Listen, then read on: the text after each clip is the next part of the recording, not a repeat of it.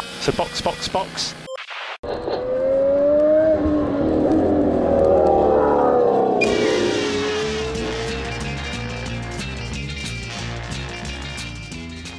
Olá, sejam bem-vindos ao episódio número 4 do Box Box Box. O meu nome é Eric Andriolo e estão comigo hoje Aninha Ramos, Fala, galera! Mauro Debias Aqui estou. e Flávio Botelho. Olá. E hoje o assunto é a mudança enorme, gigantesca que vai acontecer na Fórmula 1 no final dessa temporada. Em 2022, a gente vai ter um novo regulamento que vai mudar tudo. Vai mudar a cara dos carros, as regras de desenvolvimento e, se der tudo certo, as corridas vão ficar mais disputadas, com muitas ultrapassagens e um esporte mais justo. Então, vamos lá? Vamos lá. Vamos lá, que tem assunto pra caramba pra cobrir. É. Sim.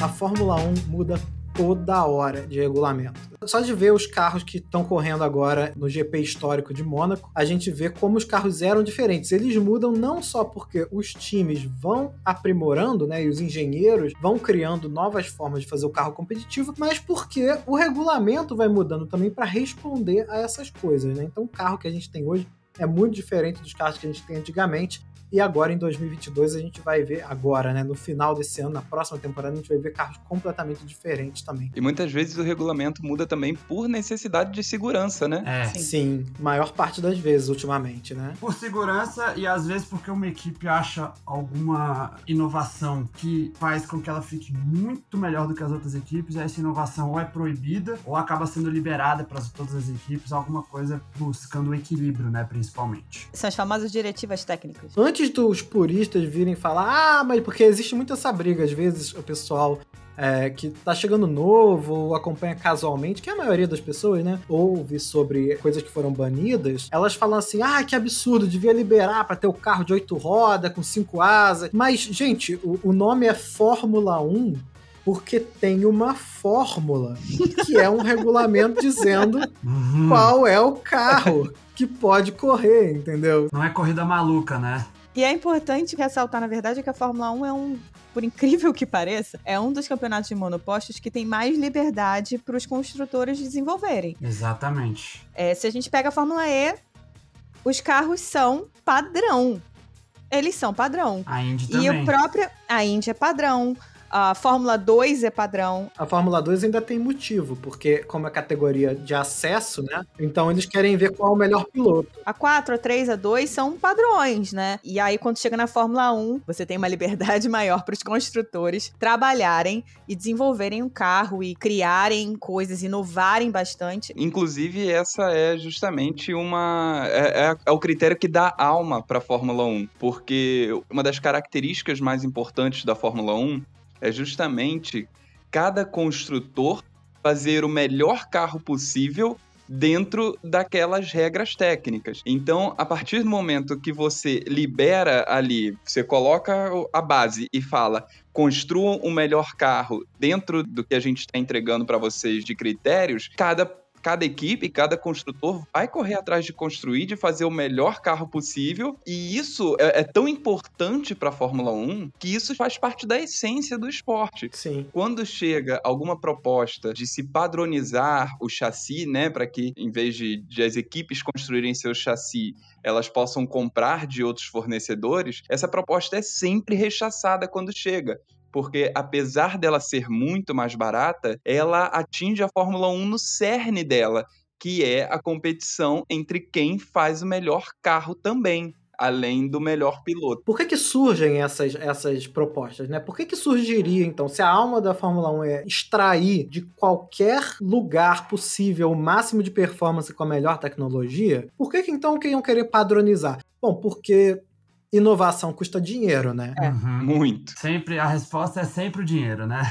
E normalmente a Fórmula 1 já é um local onde os times que têm mais dinheiro acabam indo melhor. Não que no futebol seja muito diferente, mas na Fórmula 1 isso fica muito explícito. Sim. E nos últimos anos, isso tem se tornado um problema muito grande. As equipes estão precisando de mais dinheiro para conseguir competirem entre elas. Sim, as equipes que têm ganhado sempre, como a Mercedes, a Ferrari, tirando no ano passado, mas em geral, né? E a Red Bull, elas são equipes que elas têm orçamentos gigantescos na casa dos centenas de milhões, então 400, 300 milhões. Isso em dólares ou euros? Dólares. É, você pegava entre 300 e 400 para Mercedes e Ferrari, enquanto isso a Williams, por exemplo, que estava muito ferrada, estava usando aí 100 milhões no máximo. É, 150 milhões, assim. É. E é surreal a gente pensar que equipes que estão investindo 100 milhões por ano estão indo à falência. Exatamente. Exatamente. Então a Fórmula 1 começou a, a, entender que era necessário que houvesse pelo menos um limite de gasto. Isso. Porque, como a gente estava falando agora, se não vai comprar, padronizar o, o chassi, né, não vai ficar um negócio igual,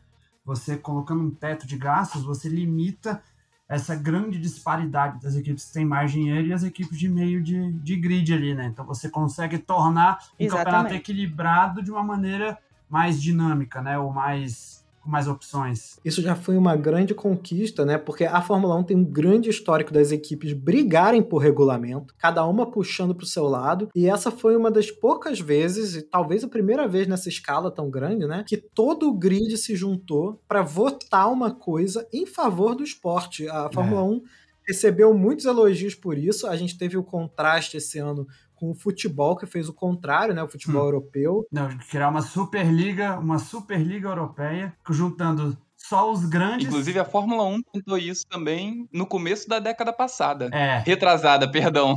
Ai, gente, eu sou muito velho.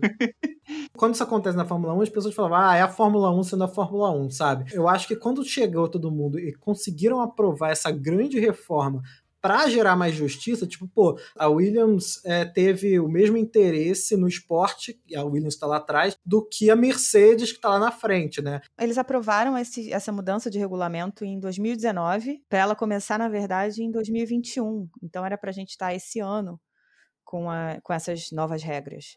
Mas com aí tudo veio o Covid, tudo novo, era para ser tudo novo. Aí veio o Covid, estragou tudo, estragou o mundo. Micróbio do caralho. Corob, filho da puta.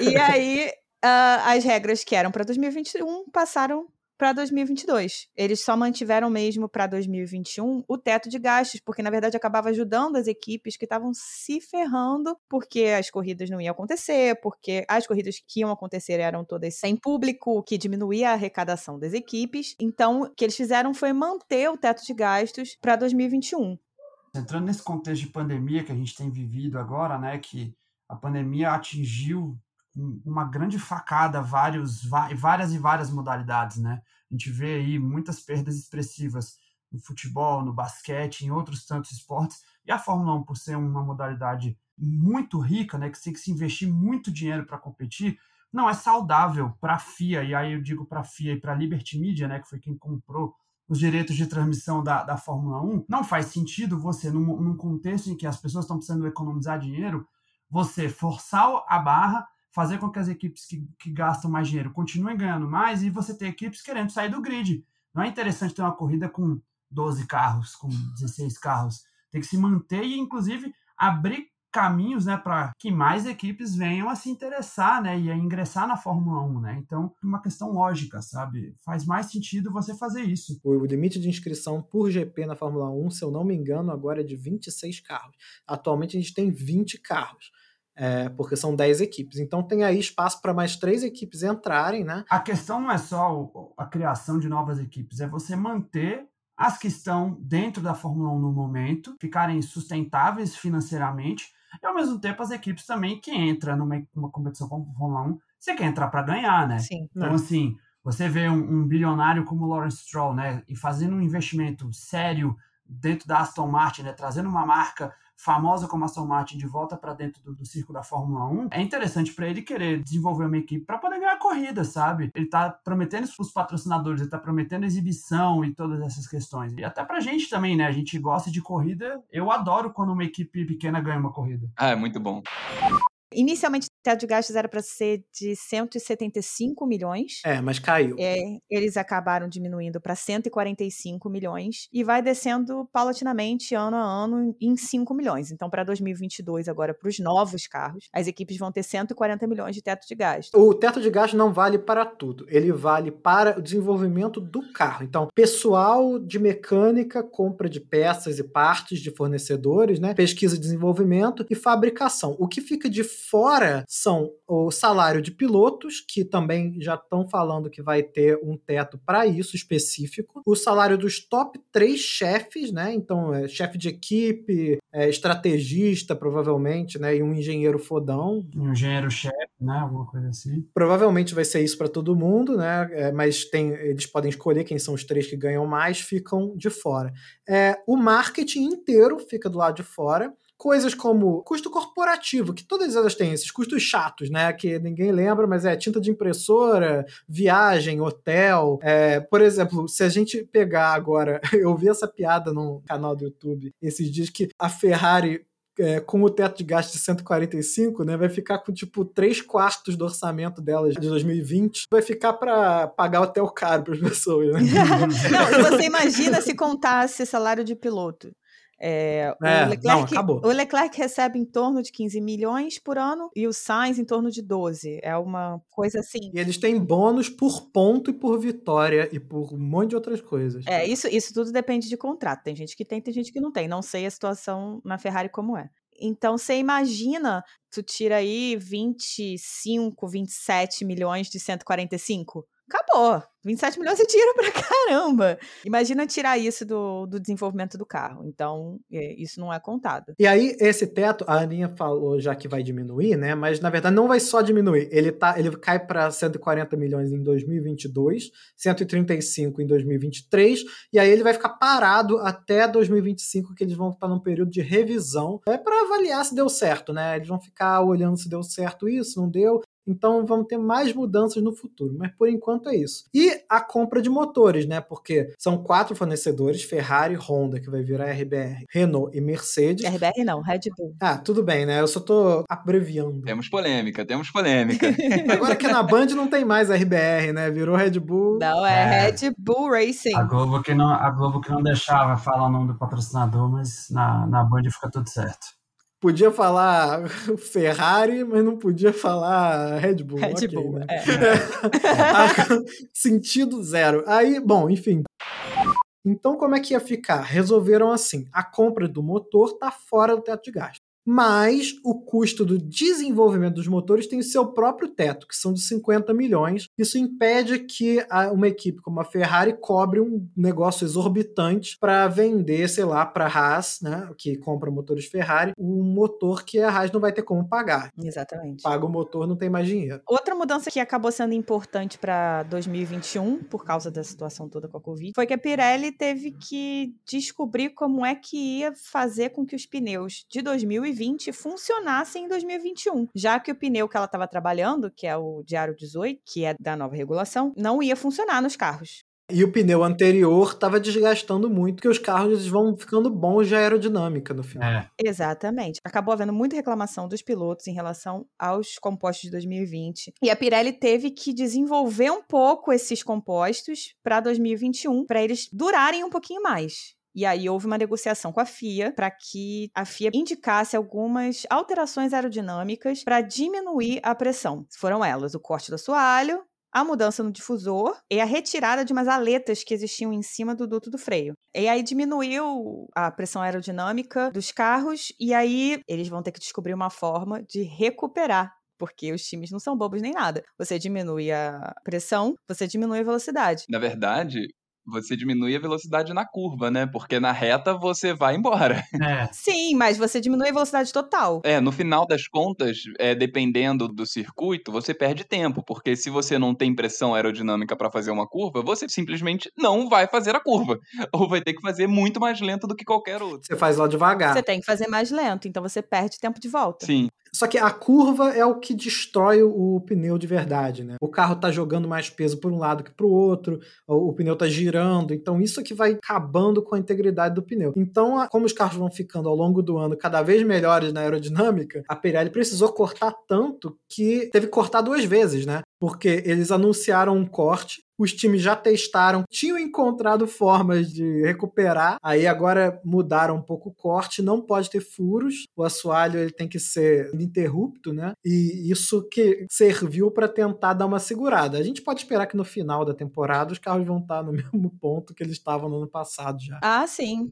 A Mercedes chegou nos testes com muitos problemas, estava girando que nem peão, mais que Mazepin. E aí agora já estamos na segunda corrida e o Hamilton está comendo o chão e chegando no Verstappen. Então, quer dizer, a Mercedes está conseguindo recuperar e entender o que, que ela precisa para corrigir os problemas que surgiram com esse corte do assoalho. A gente volta na questão do dinheiro, porque essa capacidade de recuperação da Mercedes só uma equipe com muito dinheiro tem. A ponto de conseguir competir com a Red Bull ainda esse ano, sem ter que abandonar o desenvolvimento e já pensar no carro do ano que vem. Sim, e aí vem um dos, uma das questões que fez com que a FIA forçasse tanto e, e trabalhasse tanto para mudar o regulamento e tentar parear um pouquinho mais as equipes. Porque quem está vencendo continua vencendo e só vence mais. E quem tá perdendo. Tá ficando muito para trás. Cada vez perde mais.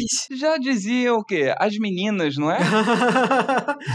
o de cima sobe e o de baixo desce. Exatamente. Isso é um problema, é um problema real, assim, quando você. Qualquer jogo, né? E aí eu tô pensando o esporte como um jogo. Você tem o problema dos ciclos, né? Dos loops. Então, tem tanto o ciclo virtuoso, né? De é, cada vitória te dá mais condições de ser mais vitorioso, quanto um ciclo vicioso, né? Cada derrota destrói mais as suas chances de se recuperar. Então, a Fórmula 1 estava com um problema que ela tinha os dois. Então, cada vez que o time era vitorioso, ele tinha mais condições de continuar. E cada vez que ele era derrotado, né, que ele não conseguiu um bom resultado, ele tinha menos condições de se recuperar. Então, é assim que a gente consegue um resultado como a Williams, que em 3, 4 anos saiu de um time competitivo, que virou um, um, um retardatário nas corridas. Né?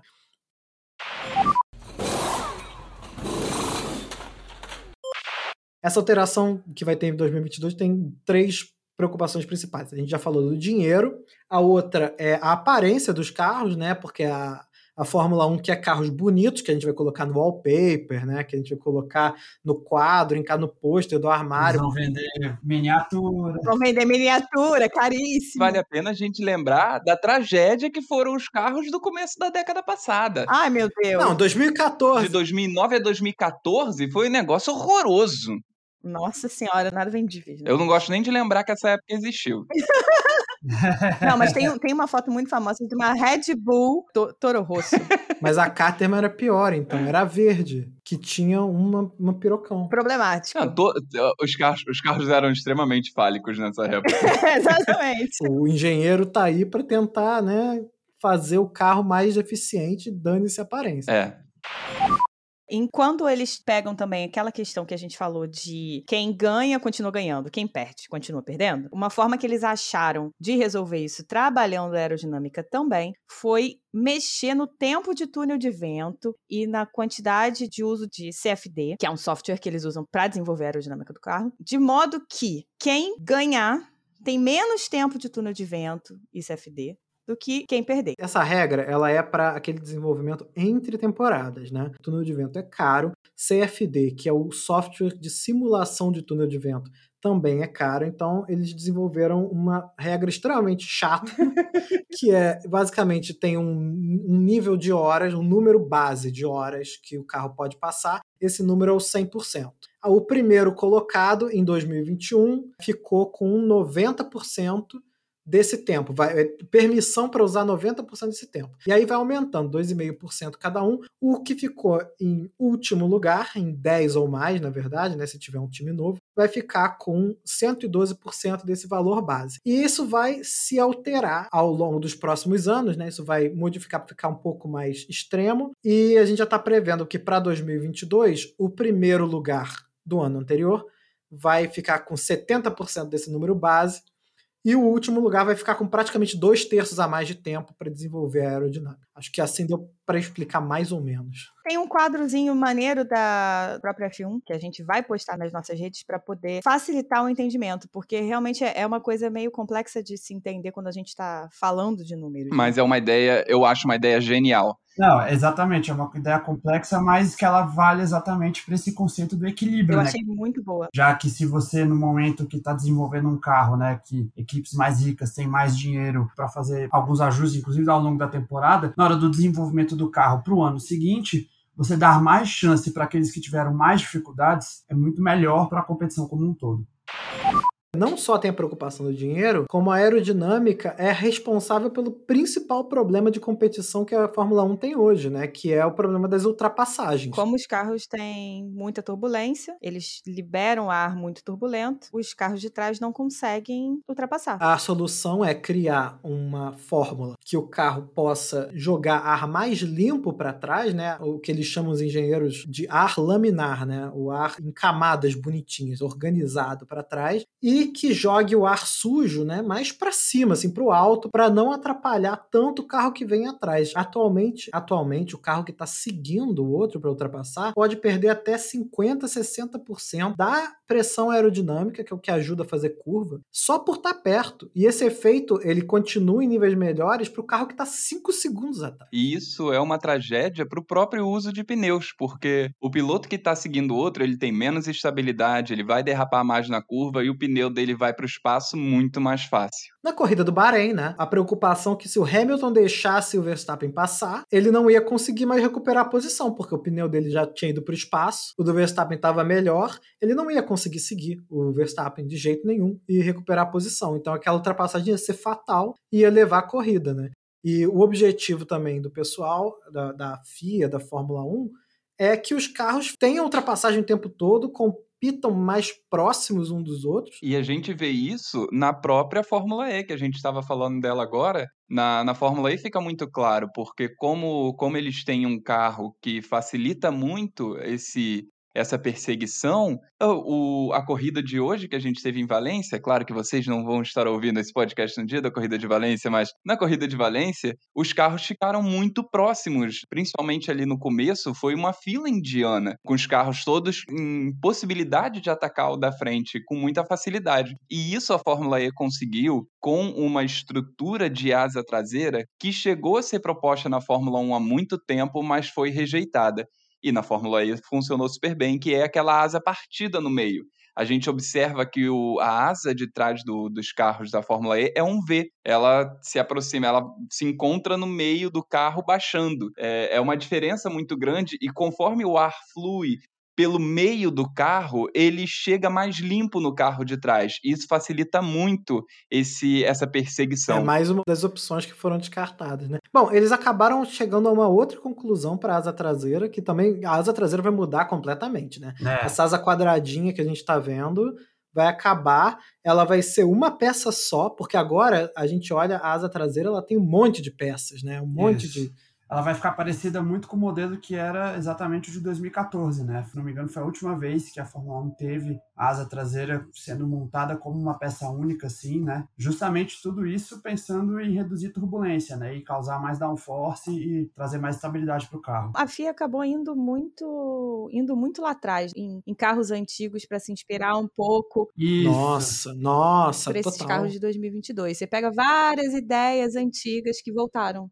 a questão do assoalho foi tipo da década de 80, né? Que foi, foi uma Lotus da década de 80, e aí a FIA baniu isso e agora tá voltando agora, né? Esse assoalho não não assoalho quebradinho igual desse ano, mas esse assoalho ah, que ele fica curvado, né? Ele começa meio curvado justamente para fazer essa limpeza do ar. Para 2022. Isso, exatamente. É tudo aqui nesse podcast é falando de 2022, caro ouvinte. Essa ideia do assoalho é o que chamam de carro asa, né? Porque o carro inteiro, eles faziam o seguinte, eles perceberam que se o ar que entra na frente do carro pudesse ser esmagado para vir embaixo do carro, né? Ele vai ter que passar mais rápido, porque é um fluido. Isso gera uma área de baixa pressão, suga o carro para baixo.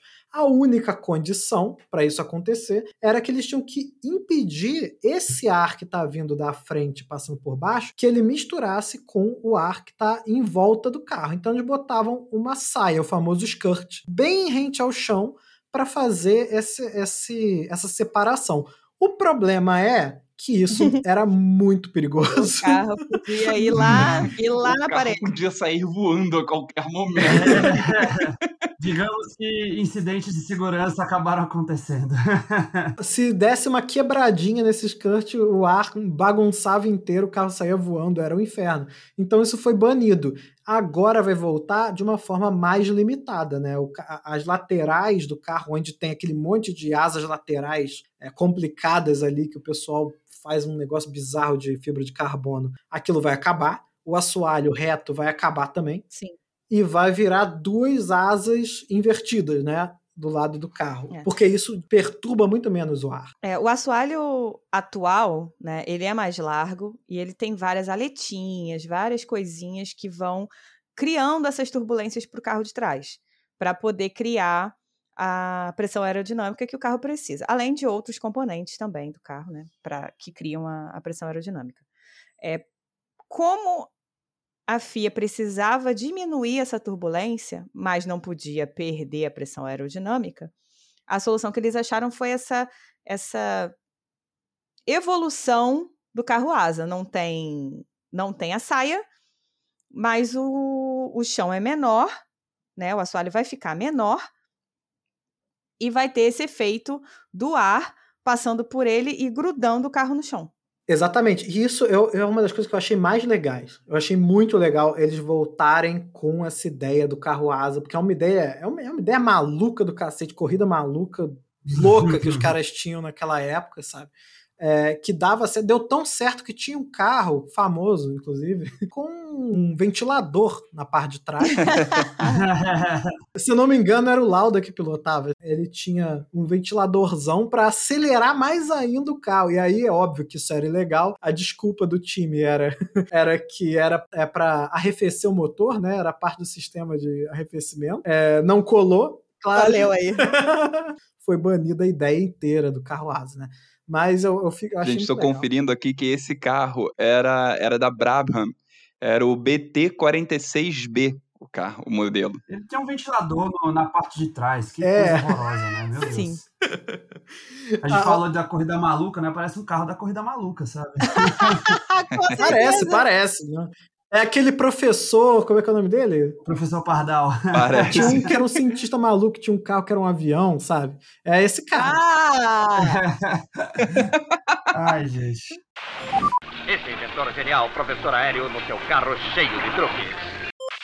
Outra coisa que eu achei maneiro que vão voltar é uma asa colada no bico, né? Porque a asa foi ficando separada do bico com o tempo. né? Sim. Asa dianteira que eu tô falando. Ela é mais simples. Uhum. E aí talvez a gente volte a ter a carros de Fórmula 1 com o bico bonito. Que é uma coisa rara hoje em dia. É. É, e é uma coisa também que motivou a FIA a fazer essas mudanças além da, da questão da turbulência, é que é tanta pecinha que quando uma quebra, o carro já fica completamente instável. Então você pensa, você tem a, o bico do carro, foi o que aconteceu com o Hamilton na corrida de Na Emília Romanha. na corrida de Imola. Deu aquele toquezinho com o Max, ok, com o Verstappen, beleza, segue o jogo. Ele perdeu desempenho com aquela quebradinha de asa que ele teve, que foi muito pequena. Não perdeu o suficiente para ser necessário parar nos boxes para trocar, ele deu foi sorte ali com a bandeira vermelha, mas ele perdeu desempenho. É. E foi uma quebra assim minúscula, foi uma letinha que caiu. Chegou a ter uma, uma estimativa, né? De alguma coisa tipo meio segundo que ele perdeu, sabe? Pois é, Chegou a ser bastante, assim. E a mesma coisa que acontece quando quebra alguma coisa no assoalho do carro. Foi o que aconteceu com o Gasly na primeira corrida do Bahrein. Não, destrói. Esse destrói. Deu uma quebradinha ali, foi um negócio minúsculo, não tem como consertar,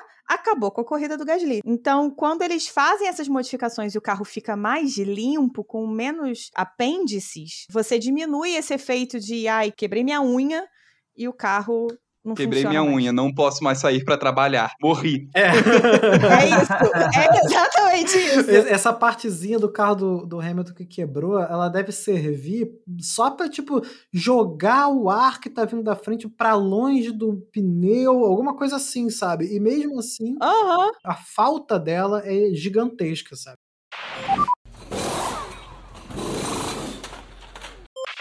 Com tudo isso, a Pirelli também passou a desenvolver um pneu de aro 18 em vez do aro 13, que tá bonito para caramba.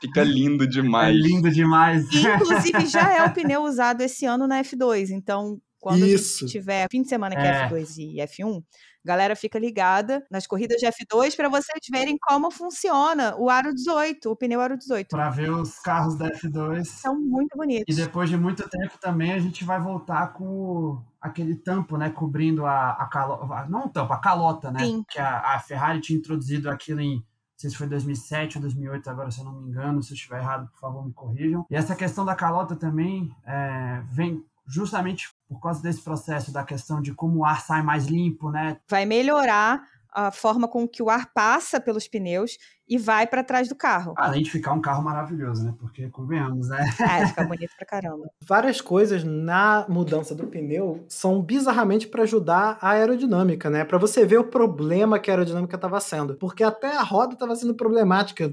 É, e outra coisa que a FIA está muito preocupada e está trabalhando é a, a diminuição da emissão de carbono, ser mais ecológica. E uma das coisas que, que é uma meta da FIA é que haja menos trocas de pneu. Então, o pneu Euro 18 é para ser mais resistente. Até 2025 vai ser proibido o uso daquela cobertinha dos pneus que esquentam os pneus. E eles vão testando os pneus para entender como é que vai poder fazer com que eles sejam mais duráveis e tenha menos lixo. Aninha, Hum, você me deixou curioso agora. Qual é o argumento para a proibição da, do cobertor térmico? Porque eu me lembro que tentou-se proibir o- os cobertores numa época por causa de questão de custo, e aí viram que o ganho de segurança dos cobertores era muito relevante, porque era mais perigoso você colocar os pilotos na pista com pneu totalmente sem aquecimento do que você gastar um dinheiro tendo cobertor. É, qual foi o argumento dessa vez para conseguir proibir o cobertor? teoricamente, é por isso que o, que o cobertor não está proibido agora em 22, eles querem testar 22 e 23.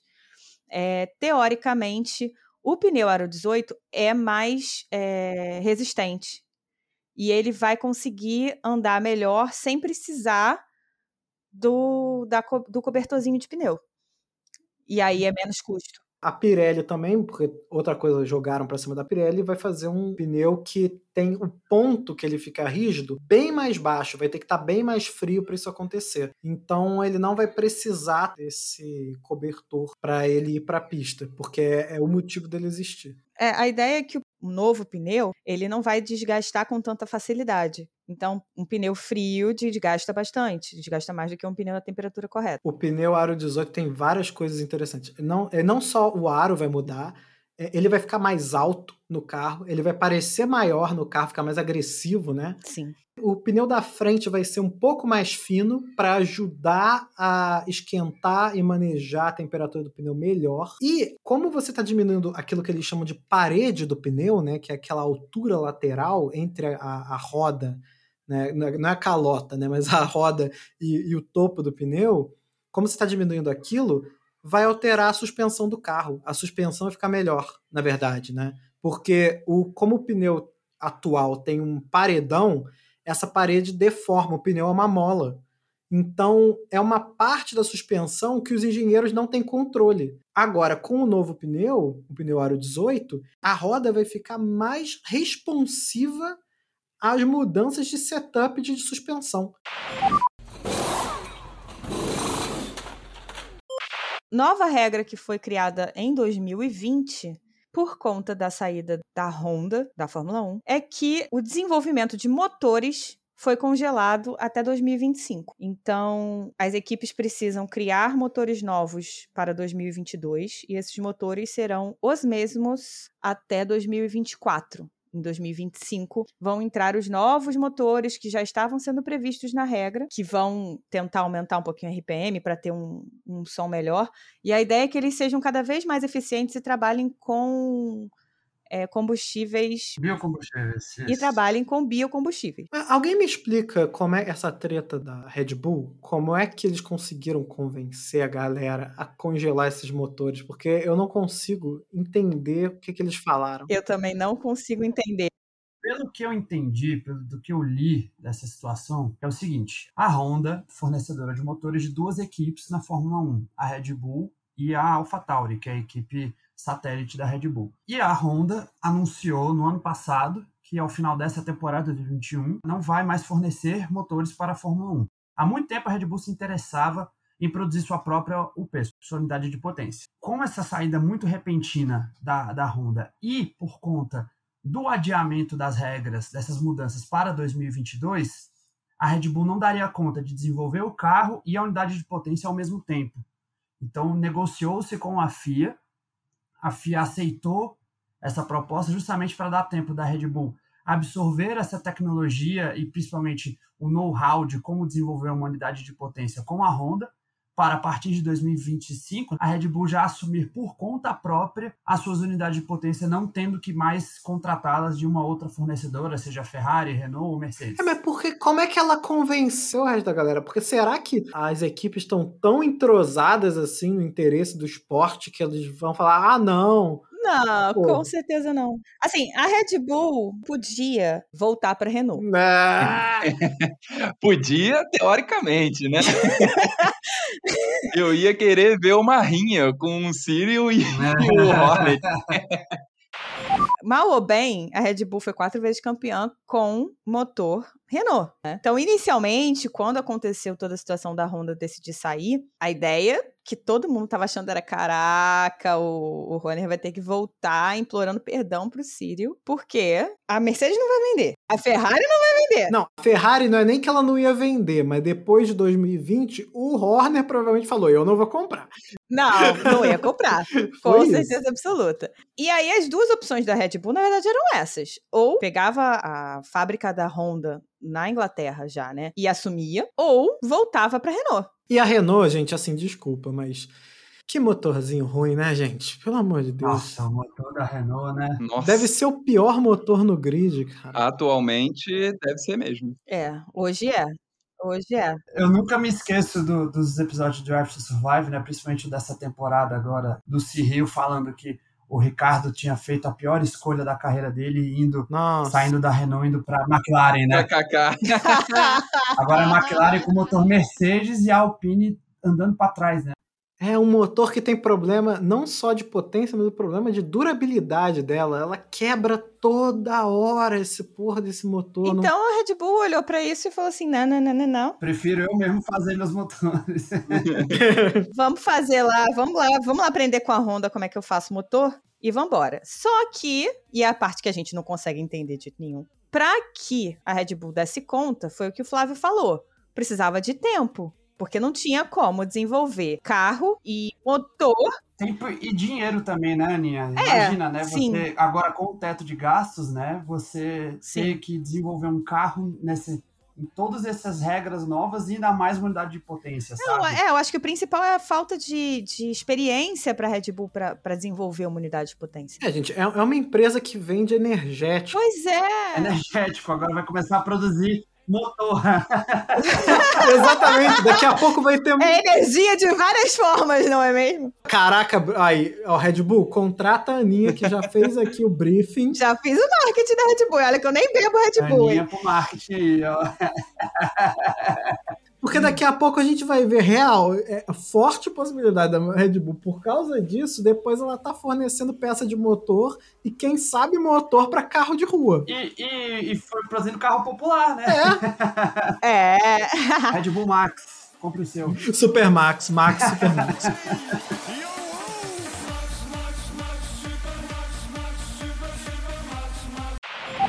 A Red Bull precisava convencer as outras equipes, porque ela só ia conseguir o congelamento dos motores se todas as outras equipes virassem e falarem vambora. Aí você tinha a Mercedes, que estava com o melhor motor do grid. Então, provavelmente não foi difícil convencer a- Mercedes, porque a Mercedes olhou para o motor deles e falou: bom, E falou, ok.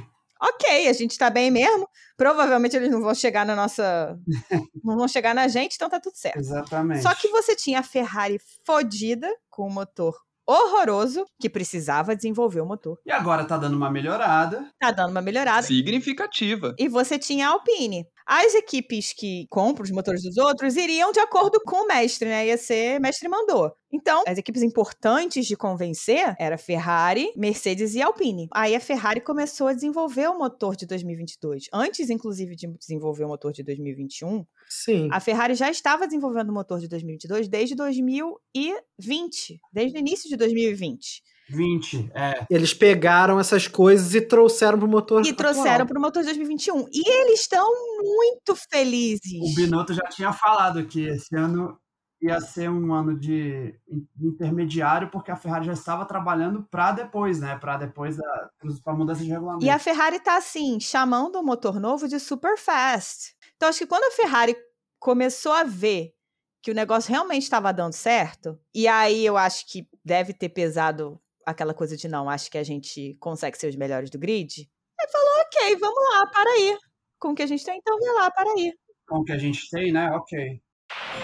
São motores muito mais complexos do que já foram antigamente, né? Porque além de ter toda a questão ser híbrido, preocupação ambiental e tudo mais, você tem aquele bendito sistema de reaproveitamento de energia, que aquilo dizem que é uma dor de cabeça Sim. de engenheiros baterem a cabeça na parede e chorarem como crianças quando o negócio não está dando certo. Então, assim, você já tem um motor dessa complexidade e pouco tempo para desenvolver, é bom para todas as equipes ter tempo para desenvolver, sabe? Para chegar lá em 2025 com um motor, assim, todo mundo com motor top de linha de acordo com os seus parâmetros Uhum. e técnicas, né? Porque é muito complicado, é um motor muito complexo, principalmente agora num período em que a Fórmula 1 vai bater muito na tecla da questão da sustentabilidade, sabe? E também por conta de limitação financeira, né? Agora as equipes também não vão ter mais tanto dinheiro para desenvolver o carro e desenvolver unidade de potência essas coisas. Existe um limite de gasto agora. Para a própria Renault isso vai fazer sentido em algum momento, sabe? O único ponto negativo foi que os fãs vão ficar sem o motor com barulho de Fórmula 1 que todo mundo queria de volta, né? Exatamente, é só, só 2025. Saudades. Uma das promessas aqui é poder aumentar o RPM, e é isso que faz o motor ter aquele barulhinho de que agora não vai vai continuar sem ter até 2025.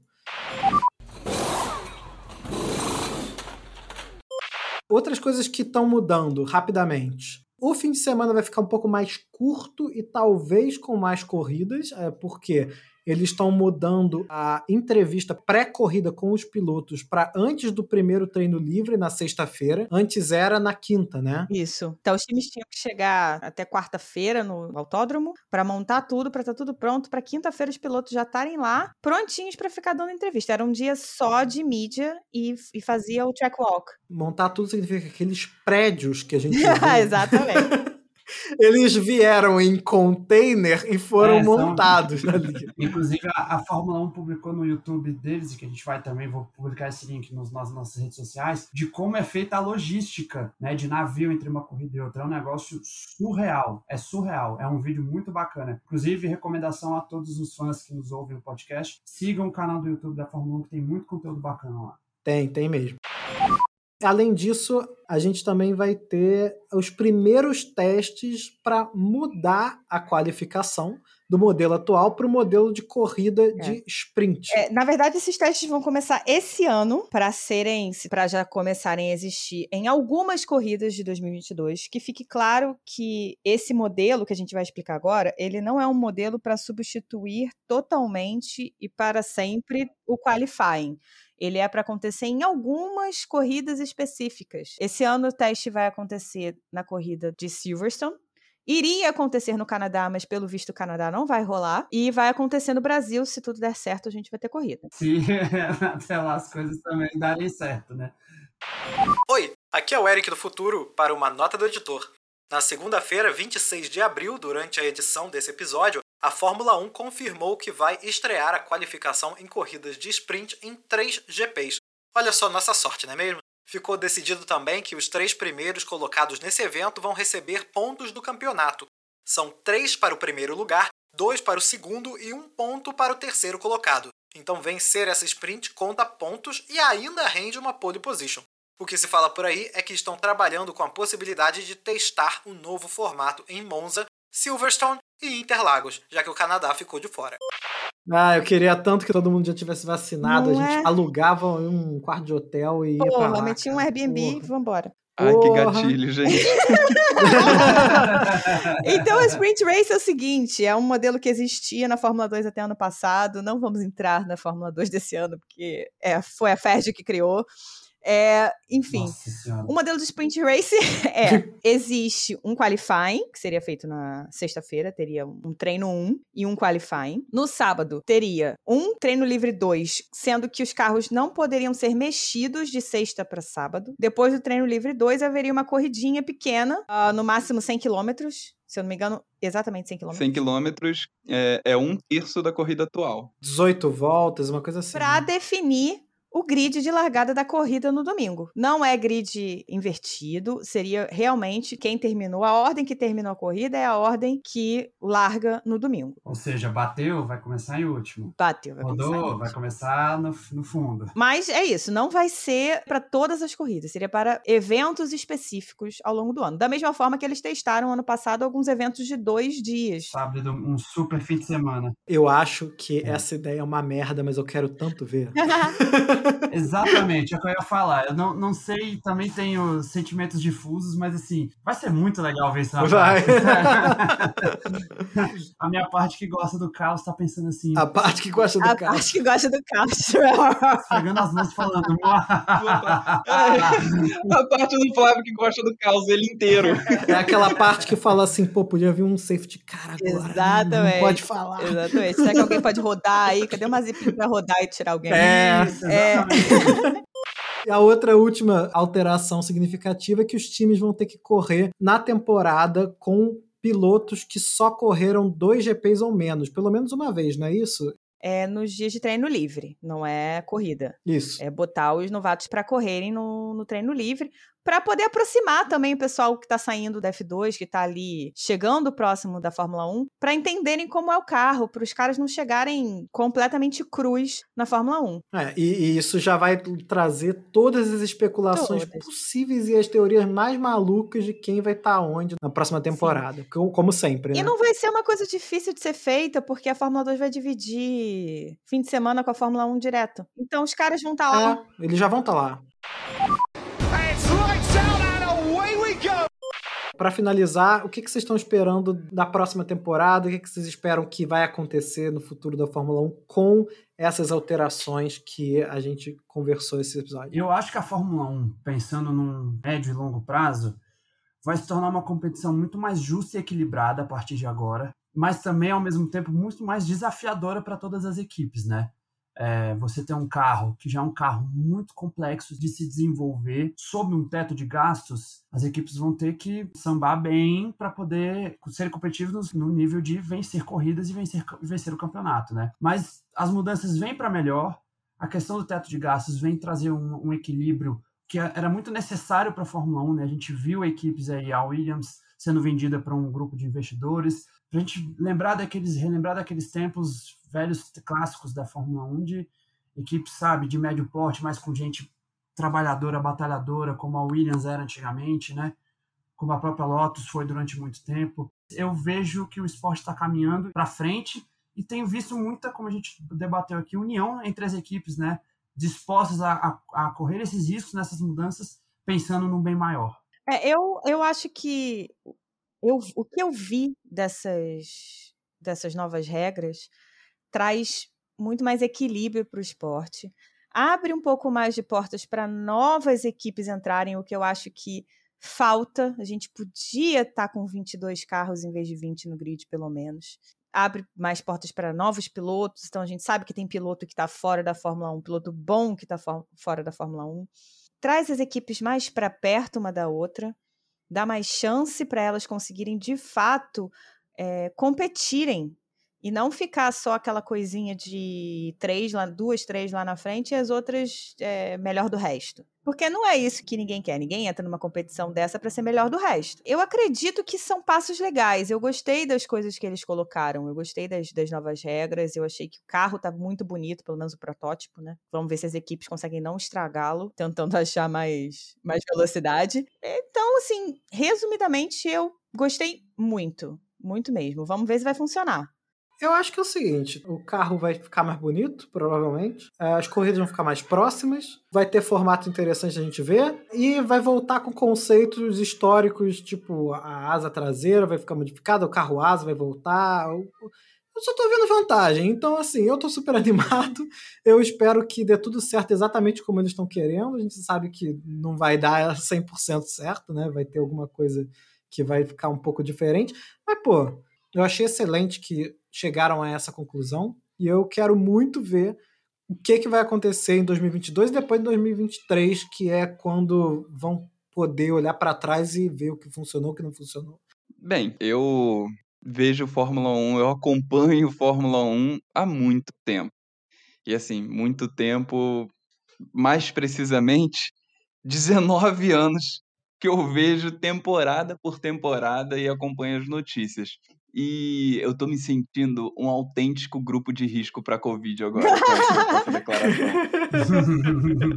eu vejo a, uma tentativa muito forte de fazer na Fórmula 1 é, essas mudanças estruturais muito necessárias, assim, há 15 anos, sabe? É, é, muito tempo mesmo. Eu me lembro, inclusive, que lá pelos idos de 2004, 2005, é, existia uma, uma tentativa, uma ameaça, era, não, não vou chamar de tentativa, mas uma ameaça da Ferrari com outras equipes de criar uma Fórmula 1 deles, de sair da Fórmula 1 e criar uma, uma liga deles, exatamente como vários clubes tentaram fazer agora na Europa, no futebol. E aí, hum, depois de, de muita negociação, conseguiu se manter a Ferrari e as equipes na Fórmula 1. É, mas toda, toda essa discussão tinha sido causada exatamente por causa de mudanças estruturais que precisavam ser feitas e equipes que concordavam e equipes que não concordavam, porque já se via naquela época que o esporte estava ficando caro demais e que os pequenos simplesmente não conseguiam acompanhar os grandes. E esse problema veio se arrastando ao longo dessas duas décadas, e aí a gente teve um monte de equipe que entrou e saiu. A gente teve Spiker, a gente teve Midland, teve a Caterham, enfim, um sem número de equipes pequenas que não conseguiram sobreviver. E a gente teve agora, ano passado, a própria Williams finalmente sucumbindo, né? É, o que é uma pena, mas enfim, a própria Williams, equipe histórica, sucumbindo às dificuldades financeiras de, de andar na parte de trás do grid. Então, eu vejo essas mudanças com um pouco de ceticismo e um pouco de esperança, é, porque só de terem conseguido fazer já foi um feito gigantesco. E parece que essas mudanças vão trazer né, um campeonato mais equilibrado e mais condições das equipes pequenas competirem a sério. Mas tô naquela coisa assim, eu como, como um gato escaldadíssimo, né, que atualmente a gente não pode ter muito otimismo na vida, eu vejo eu vejo essas mudanças com hum, vamos esperar para ver. É isso. Podcast no ar. É, falou pouco, mas falou bonito, mal. Falei três horas. so box, box, box. Então, com isso, a gente conclui. A gente chega ao final desse nosso episódio mais técnico. E na semana que vem já tem corrida. Yeah! It's Race Week! Oh, yes! É, e vai chover. Estão dizendo que vai chover, hein? Portimão, ah, Portimão é maravilhoso. Finalmente. É uma corrida maravilhosa, num autódromo maravilhoso. É. Ai, gente. Beijo, Portimão. Portimão. Um beijo para Portimão, gente. Um beijo para Portimão, um beijo para os nossos ouvintes. Até semana que vem, quando a gente discute isso, certo? Yeah. Sigam nossas redes sociais, gente. Sigam nossas redes sociais, que são. Arroba castboxboxbox. Exatamente. Ou mandem e-mail pra gente em podcastboxboxbox.gmail.com, é isso? Ninguém nunca manda e-mail, manda e-mail. A gente não tem site. Estamos trabalhando para isso. é, pois é, talvez no futuro. Mas só se vocês seguirem a gente bastante, compartilharem e fizerem de conta que a gente é o maior podcast do mundo, porque a gente é. É isso. Tchau, gente. Adeus. Bora. Valeu, galera. Valeu. Tchau. Box, box, box. Okay, Mick, are you okay? So, Mick, just come around carefully and safely, and then we'll get another front wing for you, okay? We're going to give you new tires, and you'll get a new front wing. You'll still be able to catch up to the group, so just go slow. Everything's going to be okay. We're going to put the car back together, and we'll have plenty of time to catch up with the pack. They're still under the safety car, so everything's okay. We're all good. Okay, box now, Mick, box, box. now.